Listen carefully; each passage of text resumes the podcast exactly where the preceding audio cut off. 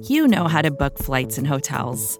All you're missing is a tool to help you plan that unbelievable travel experience. That's why you need Viator. Book guided tours, excursions, and more in one place. There are over 300,000 travel experiences to choose from, so you can find something for everyone. And Viator offers free cancellation and 24/7 customer support for worry-free travel. Download the Viator app now and use code Viator10 for 10% off your first booking in the app. Find travel experiences for you. Do more with Viator.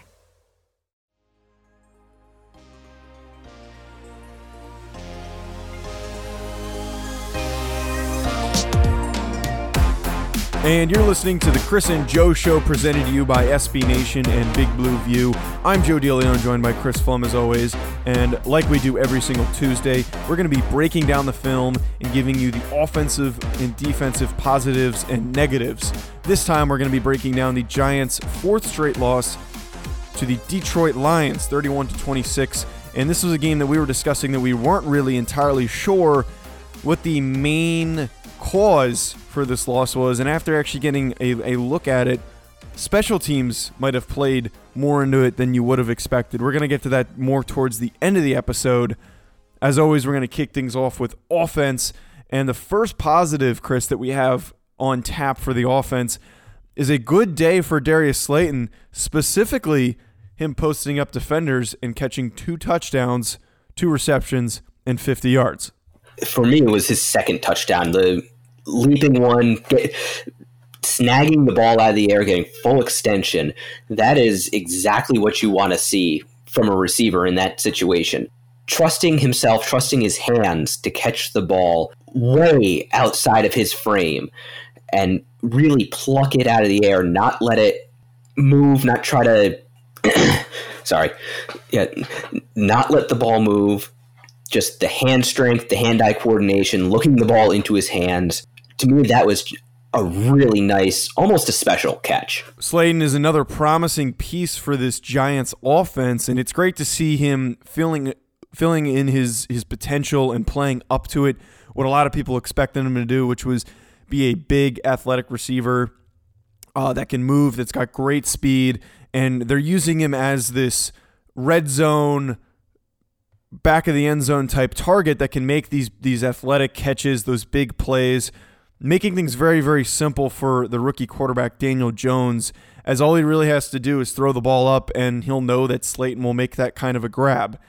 It's also good to have that kind of height considering how much smaller the rest of the Giants receivers are. They're really in that 6-foot range with Sterling Shepard, Golden Tate, all those guys not being very, very big. And then you have Darius Slayton, who is the bigger body and doing exactly what you need him to do, which is being that post-up guy. I think another thing that needs to be talked about with this offensive performance in just very general is that did we finally witness what this Giants offense is supposed to look like? Over the last 3 games before this, we saw some pretty lackluster performances and some frequent 3-and-outs, inability to move the ball, turnovers.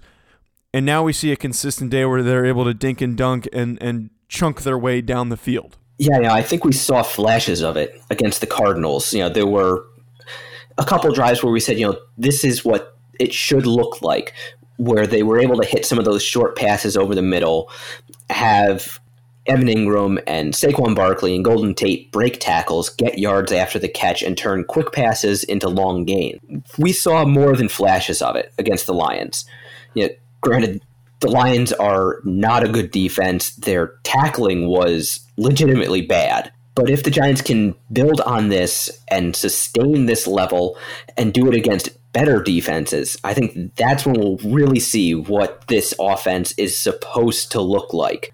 Of course, the trick there is building on it and doing it against good defenses. There certainly was more consistency in getting the ball to playmakers, allowing them to make those plays, receivers making contested catches, as well as Daniel Jones placing the ball well enough that those guys could make those catches.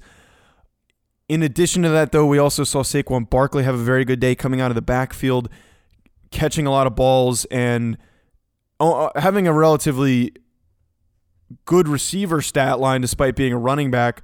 The other thing, too, is this offense would have had some more points on the board if it wasn't for a fourth down mishap by the Giants offense that kept them from scoring a game-tying touchdown. But in general, though, like you said, it might not have been against the best defense. It might have been against one of the worst defenses in the league. It still is good to see that what we are expecting them to do actually working and then being able to string consistent drives, consistent scoring drives together. Yeah, and to me, one of the interesting things going forward will be to see how opposing defenses start to play Saquon Barkley. Because I think one of the main differences we saw this game that we haven't seen previously, going back to last year, is that the Giants actually got him out of the backfield and beyond the line of scrimmage. You know, last year, Barkley actually had more yards after the catch than he had receiving because they gave him the ball in the backfield so much. He was catching the ball behind the line of scrimmage just constantly. This game, he was catching the ball 2, 3, 5 yards past the line of scrimmage. And I think we really saw the Lions struggle to match up on him there because they didn't really have anybody on him in tight coverage coming out of the backfield. So he was able to catch the ball in space and do some of the things we know he's capable of doing. I still don't think he's completely healthy, even with the stat line he put up. He didn't really have that same kind of spring we are used to seeing from him. But even so, 80% of Saquon Barkley is better than most running backs. And getting him in space is really the way to use him. It was apparent that he was not 100% healthy just yet. His stat line was nothing spectacular on the ground. 19 carries, 64 yards, 3.4 yards per carry. It also seemed like, despite his injury still hindering him a bit, that the Lions were selling out more to stop the run. And I think that their goal coming into this game was let Daniel Jones beat us, not Saquon Barkley. And it's good to see that if a team is going to approach that at the very least the Giants can make them pay for deciding to do so. We now know that Daniel Jones is capable of commanding a game and almost taking over it, as he had 4 touchdown passes, completed 68% of his throws, and also threw for 322 yards. This was probably Jones's best, most well-rounded game. He didn't complete the comeback like he did against Tampa Bay, but he was able to take what the Lions defense gave him, and he was able to do some things with it. You know, there were still those questionable throws. There's always going to be questionable throws. There are questionable throws with every quarterback. You know, there were some throws where he was kind of being pressured. He was having to move around more than I think he really wanted to, and the ball came out a little bit funny, but all in all and overall, this was, I think, a good outing from Jones. He didn't let those early mishaps kind of pile up and snowball on him, which, you know, I said this in our Quick Take show, to me, even more than his stat line, the fact that he didn't let the mistakes pile up and didn't let it affect him mentally, at least that we could tell, was the biggest thing from him for this game. An important performance overall for Daniel Jones. But now we're going to take a look at the negative, the one sole negative that we have, and we already touched on it in the Quick Take show, but after getting a chance to look at the film, we have a little bit more context on it, and that is the offensive line failing horribly, not just throughout the game and early on and causing a fumble on a backwards pass, but failing horribly when the game was on the line. At the very end of the game, there were holding penalties that slowed down and shut down drives. There was a near strip sack by Trey Flowers because Nate Solder got manhandled by Trey Flowers. Luckily, Daniel Jones was able to jump on it, and just continuous quarterback pressures that prevented the Giants from being able to complete a potential comeback. Yeah, and there were other instances. At the end of the game, I believe it was on the Giants' last drive, Solder got just put on roller skates by Romeo Okwara. There was another one where I believe I'm not sure who the rusher was. He got chipped by Evan Ingram, and Solder just completely took his eyes off of him and went to double team somebody with Will Hernandez. And if the Lions had just a little bit more speed off the edge, a half second better 40 time, Daniel Jones would have been sacked close to the Giants' goal line. The offensive line just by the end of the game had completely broken down, and I'm concerned about the communication on that line, especially when it comes to picking up blitzes through the up the middle, through the A gaps or the B gaps. But I'm not sure what the scheme is for calling protections. I don't know if it was originally designed to be the quarterback's job when the quarterback was Eli Manning, and it has transitioned to being the center's job with Daniel Jones back there, and John Halapio just isn't there yet. He may never be there. But the communication is kind of concerning to me. There are a few times I noticed either Solder or Remmers or both just standing around looking for work while there was a free rusher up the middle.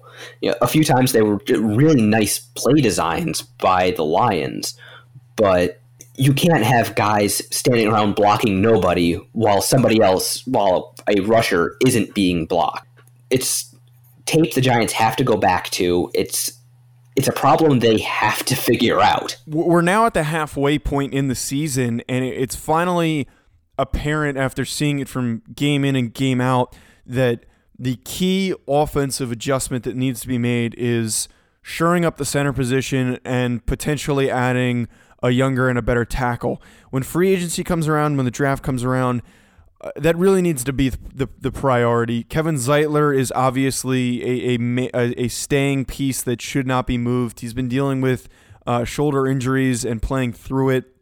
Will Hernandez, another young piece that looks very, very good, that is developing and getting better. But Halapio is just not the answer at center, as issues with slide protection and just general assignments seems to be bogging him down. And then Nate Solder, who originally was getting beat by speed rushers, is now pretty much getting beat by everybody in important situations. And then Mike Remmers also has not been good at all this season. So there's three major spots that are holding down this offensive line.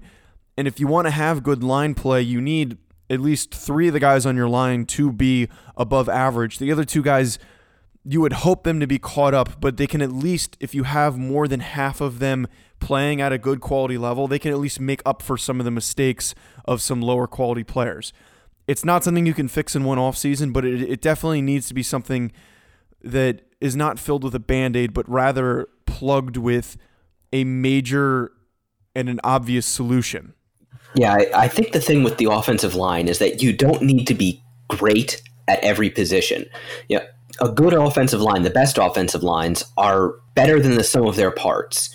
You know, if you think back to when the Giants were really good on the offensive line from like 2007 to 2010, they were not great at any one position other than Chris Snee and occasionally Kareem McKenzie.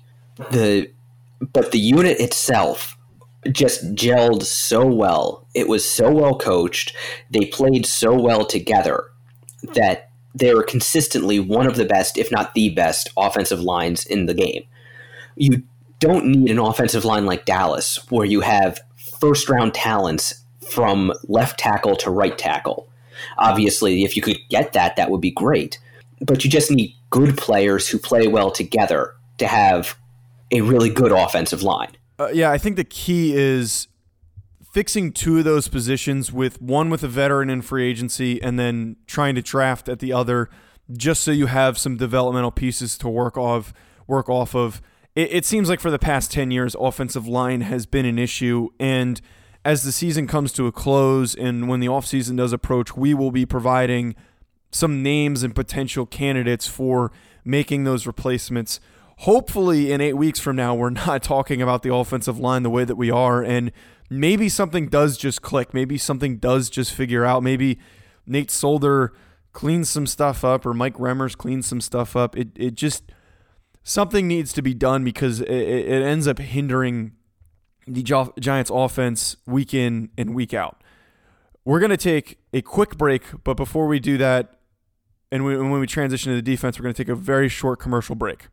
With threats to our nation waiting around every corner, adaptability is more important than ever. When conditions change without notice, quick strategic thinking is crucial, and with obstacles consistently impending, determination is essential in overcoming them. It's this willingness, decisiveness, and resilience that sets Marines apart. With our fighting spirit, we don't just fight battles, we win them. Marines are the constant our nation counts on to fight the unknown, and through adaptable problem solving, we do just that.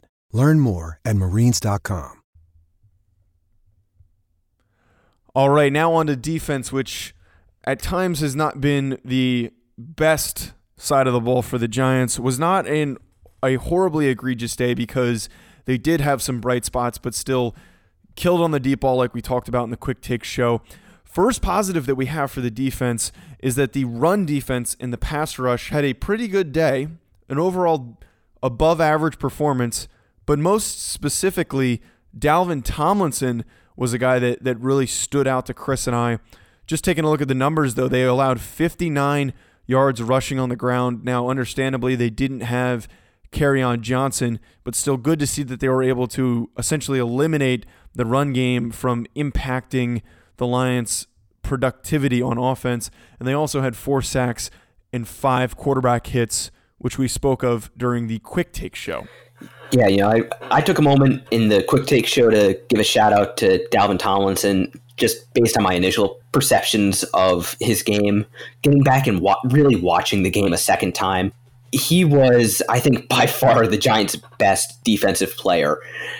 You know, you mentioned how few rushing yards the Lions had. One thing I noticed consistently was when they were having those 2 and 3 yard runs or no gain, it was because Dalvin Tomlinson was in the middle of that defense. He was just consistently more than Frank Ragnow could handle.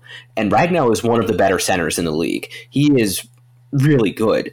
But between Tomlinson's hand usage, his leverage, his power, he was getting pushed back consistently.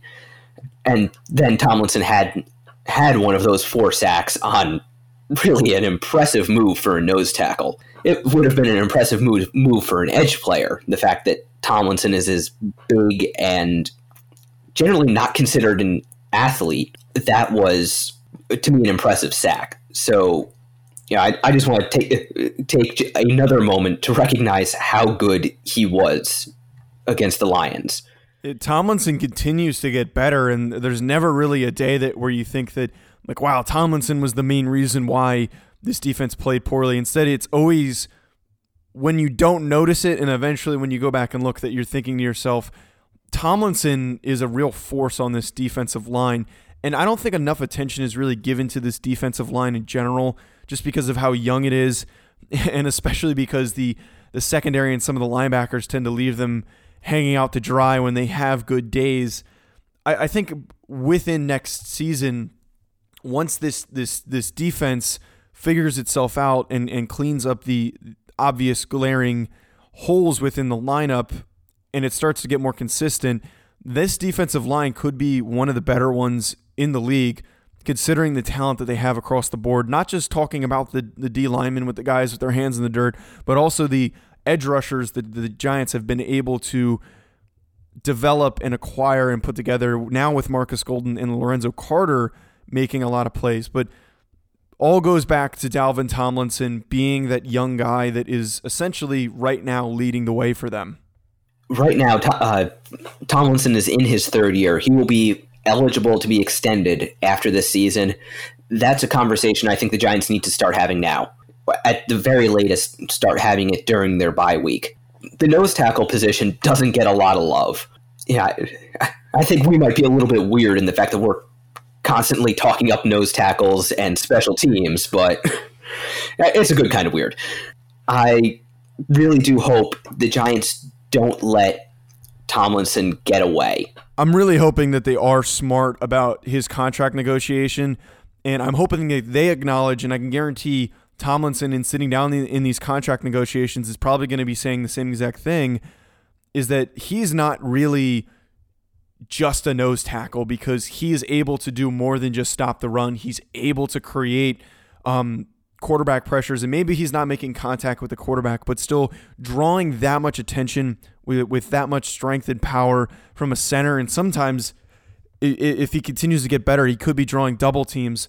Stuff like that is so impactful for a defense because it just frees up the rest of your playmakers. And you could argue that he's been able to free up some other guys to tee off and make plays on opposing quarterbacks. So hopefully the Giants are willing to recognize that he's not just a nose tackle, but he's also a multi-dimensional guy. I'm really hoping they don't mishandle the contract negotiation with him like they did with Landon Collins. It's going to be something that you and I are both going to be crossing our fingers on and hoping they handle it properly. If they can manage to extend him after the season, he'll definitely be cheaper and more affordable than if they wait until he's actually a free agent and try to negotiate then. But he wasn't the only upside that we noticed. The other upside that we had, the other positive that we had is, and I was kind of not shocked when I was writing this down because I knew going into it, and I was like, that's pretty important to acknowledge, that the Giants won the turnover margin.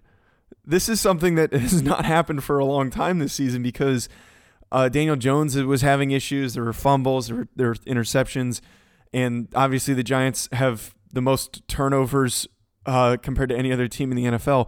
But they only had the one because of a mishap by the offensive line, and they were able to force two, an interception from Janoris Jenkins and then a fumble recovery for the Giants defense. So that's great to see. That's winning football right there, winning the turnover margin and taking advantage of opportunities to take the ball away and put your offense in a chance to score. Brian Billick, the former Ravens coach, he likes to talk about the toxic differential or toxic ratio. I'm not sure exactly which phrasing he uses, but basically it's the turnover differential and the big play differential. Yeah, if you are winning the turnover battle and creating more big plays than you give up, odds are you are going to win that game. Now things get a little more murky if you're not winning both of those, which was what happened for the Giants this game. But for them, winning the turnover battle is kind of huge.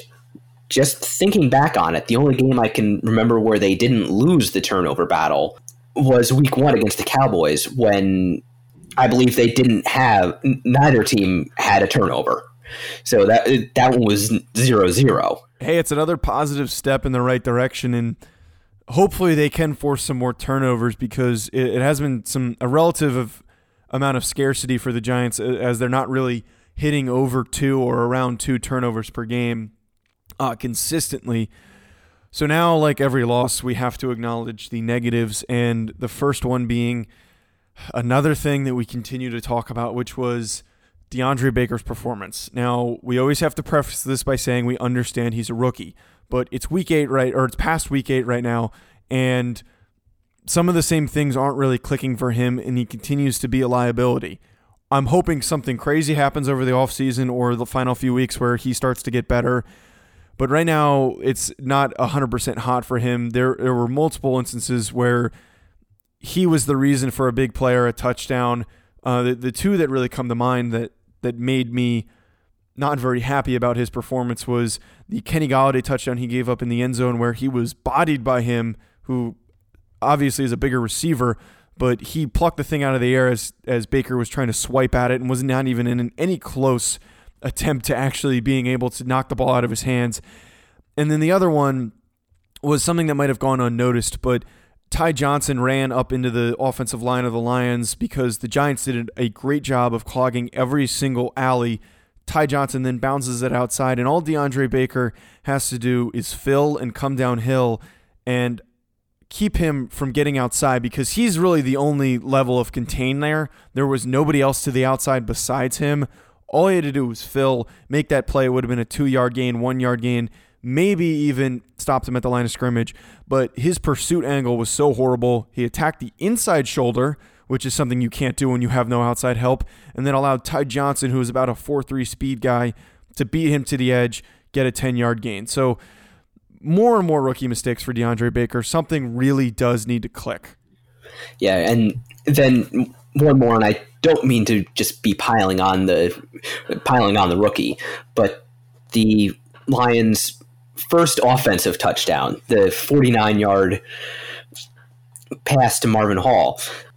I'm not sure what was going on there, but it looked like Baker should have picked Hall up in coverage, but instead just peeled off to go against the route running up the middle, which was already covered, and that just left Michael Thomas to try to chase him down, and it didn't work. Even with Hall slowing up a little bit to catch the ball, Thomas just was not able to keep up with him and make the tackle. So just some things Baker really does need to clean up, and I think also communication issues, especially in zone coverage, that the Giants secondary needs to clean up. They do have to play zone coverage at least some of the time. There are blitz schemes which do work, and they, like, the front seven do execute well, but they require zone coverage, and that is really the weakness, really the glaring weakness of the Giants secondary. Yeah, that certainly is a glaring weakness. And then another thing that we were speaking about before the show was Grant Haley being very, very weak in coverage. Now he's very good as a run defender and making plays in that sense, but he was a liability on some plays, not exactly the best coverage guy, and you even hinted at saying that maybe they're transitioning the wrong corner to safety and that maybe he should potentially be playing safety. Grant Haley almost plays like a linebacker in a cornerback's body. He is a really good tackler for a defensive back, and tackling's something of a lost art nowadays anyway. He is great coming downhill. He fills well. He's got good gap discipline, but in coverage, he just really he gets turned around. He struggles to keep up. Danny Amendola has abused a lot of corners in coverage, but the Lions were able to go to him consistently to keep their drives alive, keep the chains moving when the Giants would get them into really advantageous positions. Just downs and distances where they could tee off on Stafford, but Stafford would be able to find Amendola in space, and a lot of the time it was supposed to be Grant Haley in coverage, and he would be 2 or 3 yards away. The final negative we had for this defense was something that we spoke of during the Quick Take show, and we also have spoken of in various weeks, and it was just getting beat on the deep ball in a number of plays where they were set to get off the field on third and long, and they were able to get a first down. As much as we could continue to pick this apart, I think one other thing that needs to be spoken on it is that the Giants are 2-6 right now, and I think it's really the time to start working in these younger guys that haven't been getting onto the field much. I really don't think that this Giants team is going to be making the playoffs because they're 2-6 at the midway point.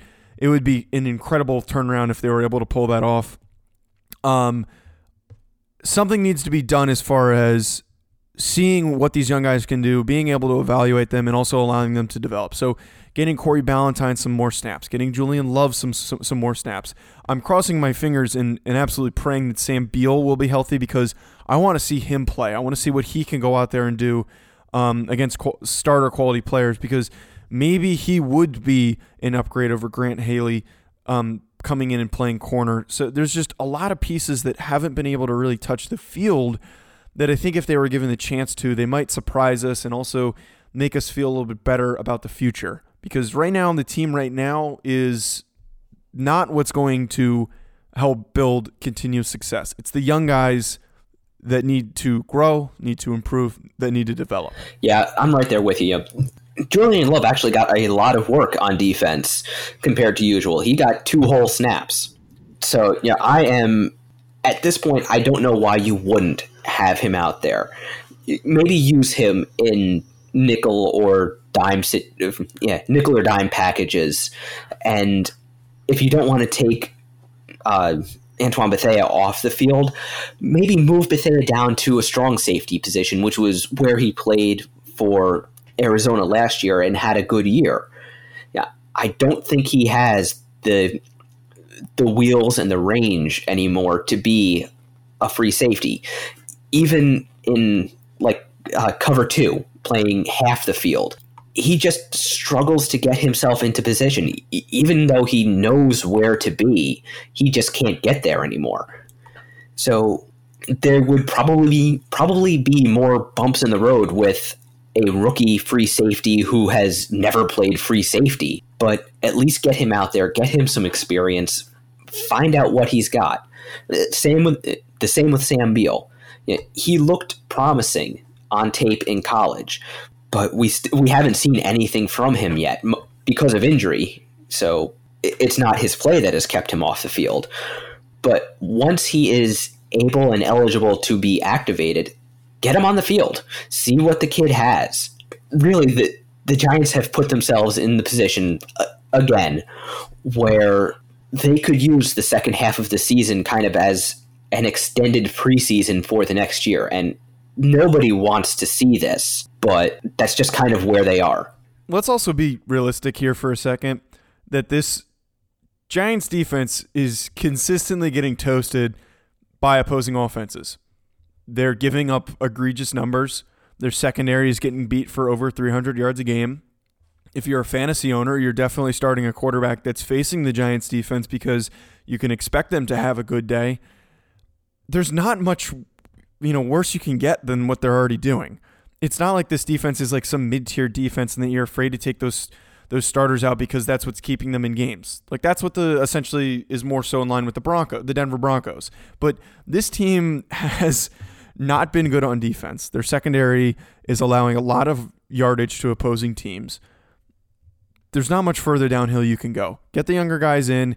If they struggle, at least let them learn. Veteran players going out there and having problems and having issues and not performing as well as they should be doesn't do anything for this team. Younger players improving and getting better and learning is what's going to make this team better and what's going to make this roster better.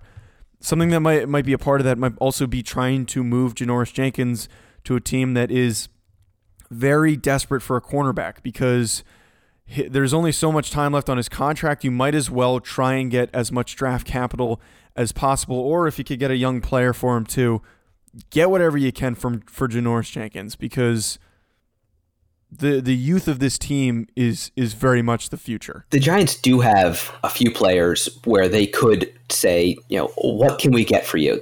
There isn't much depth behind Nate Solder, but it's pretty clear at this point that he is not a long-term answer for them. Just between his age and his play, he is going to have to be upgraded and probably better to have that done sooner rather than later. Alec Ogletree, I think same position. He is on a terrible contract. His play does not meet his pay. Janoris Jenkins, he's padding his stat line with the interception, so that's great. Maybe that can entice a team to give up some draft capital for him. Maybe the Kansas City Chiefs reunite him with Steve Spagnuolo, something like that. Hopefully the Giants could get resources to continue to build this roster, and even if it does mean sacrificing another year. With the trade deadline slowly approaching, make sure you're looking out for us to put out any content regarding any moves. So the minute anything happens, we'll try to make sure we supply some reaction to it and so that you understand the significance of the move as well. We're going to have to see what ends up happening this week because that's essentially where most of the moves are going to be going down. The final thing that we want to talk about, as I alluded to in the beginning of the show, is that special teams might have been the reason why this game was caused by the Giants. And there's two specific things that might have led to this loss. And the first one being a missed PAT attempt by Aldrick Rosas, which went a little bit wide left, and that forced the Giants to have to go for two, and they did not end up completing that attempted pass to Darius Slayton. That caused them to have to play perfectly, and it also put them in a very tough spot. And then the other thing that I almost didn't even remember yesterday until I went back and watched it was that a running into the kicker right before halftime, after stopping the Lions offense with about a minute left, gave the Lions an offensive possession back, and then allowed Matt Prater to make up for a missed field goal. That gave them a free 3 points. If it wasn't for that specific play and also the extra point, it would have been a 28-28 ball game towards the end of the game. Maybe this thing goes to overtime. Maybe some different things happen. obviously, you know, you can only sit here and evaluate like, oh, if this happened and if this happened and say like what could have happened in the game. But just speaking from special teams awareness and knowing what you need to be doing, you can't allow those types of things to keep you out of a ball game. You can't allow them to hurt you from winning a game. No, and that's the reason why we pretty routinely talk about special teams. They are important. There are hidden yards, hidden points that can really make or break a game for a team. And, you know, I have to give the Academy Award to Lions punter Sam Martin for his performance on that running into the kicker penalty, because he was just, his foot was just barely grazed, and I think he just tripped. But he sold it well. As he went down, he made the move to kind of grab at his knee, and the ref almost didn't have a choice but to throw the flag. So, you know, I know as a long snapper, if you could get that free first down with the good acting job from your kicker, you'd take it every single time. Yeah, I would. I've also managed to this season pick up a couple first downs from drawing opposing teams off sides just from holding the ball. That's the one thing I can kind of take some pride in. It is very nice getting those first downs, though. It really does put a little bit of fire underneath your team, getting the ball back because the opposing team made such a big mistake. But as you said, though, that the special teams is a third of the game. It's far more important than I think a lot of average fans want to give attention to. We're going to keep talking about it if it ends up being something that does affect the game and the outcome. But it's one of those things where we're only going to be talking about it if something really, really bad happens or if something really, really big happens. It just so happens this week that it was something really, really bad happened after multiple weeks where special teams was a strength for this Giants team. The last thing I just want to say is that it's starting to really be more noticeable to me, and I kept kind of seeing this happen during the game where I just like, that doesn't seem like that's very good. And now we're at past week 8, and now I can confidently approach this better, is that the kick return game is horrendous right now. They're averaging 20.5 yards per kick in this last game, with Darius Slayton returning and then also Cody Latimer getting one. That really has more of a negative impact on a game than you would expect. You're losing essentially 5 yards if he catches the thing on the 1 yard line, or if he catches it in the back of the in midway through the end zone, he's only getting up to the 15 yard line. You need some type of dynamic play on those kick returns, and it was talked about so much in the beginning of the season how good this arsenal of kick returners were, and the special teams coach kept saying that we have so many different guys that we're going to use, but none of them are making plays. It seems like now we don't have Corey Coleman, and we can't pick up any extra yards. Maybe they need to go out and pick up a guy that is solely a special teams player and a kick and a punt returner, because the guys that have other roles with this team are just not getting the job done. No, and that's a problem that has really stretched back to last year. You know, if you remember last offseason, last training camp, the Giants were bringing in new return men almost on a daily basis. They just could not find anybody who could consistently return punts and kicks until they got Corey Coleman. Yeah, he actually proved to be an asset as a kick returner and one of the better, more dangerous ones in the league.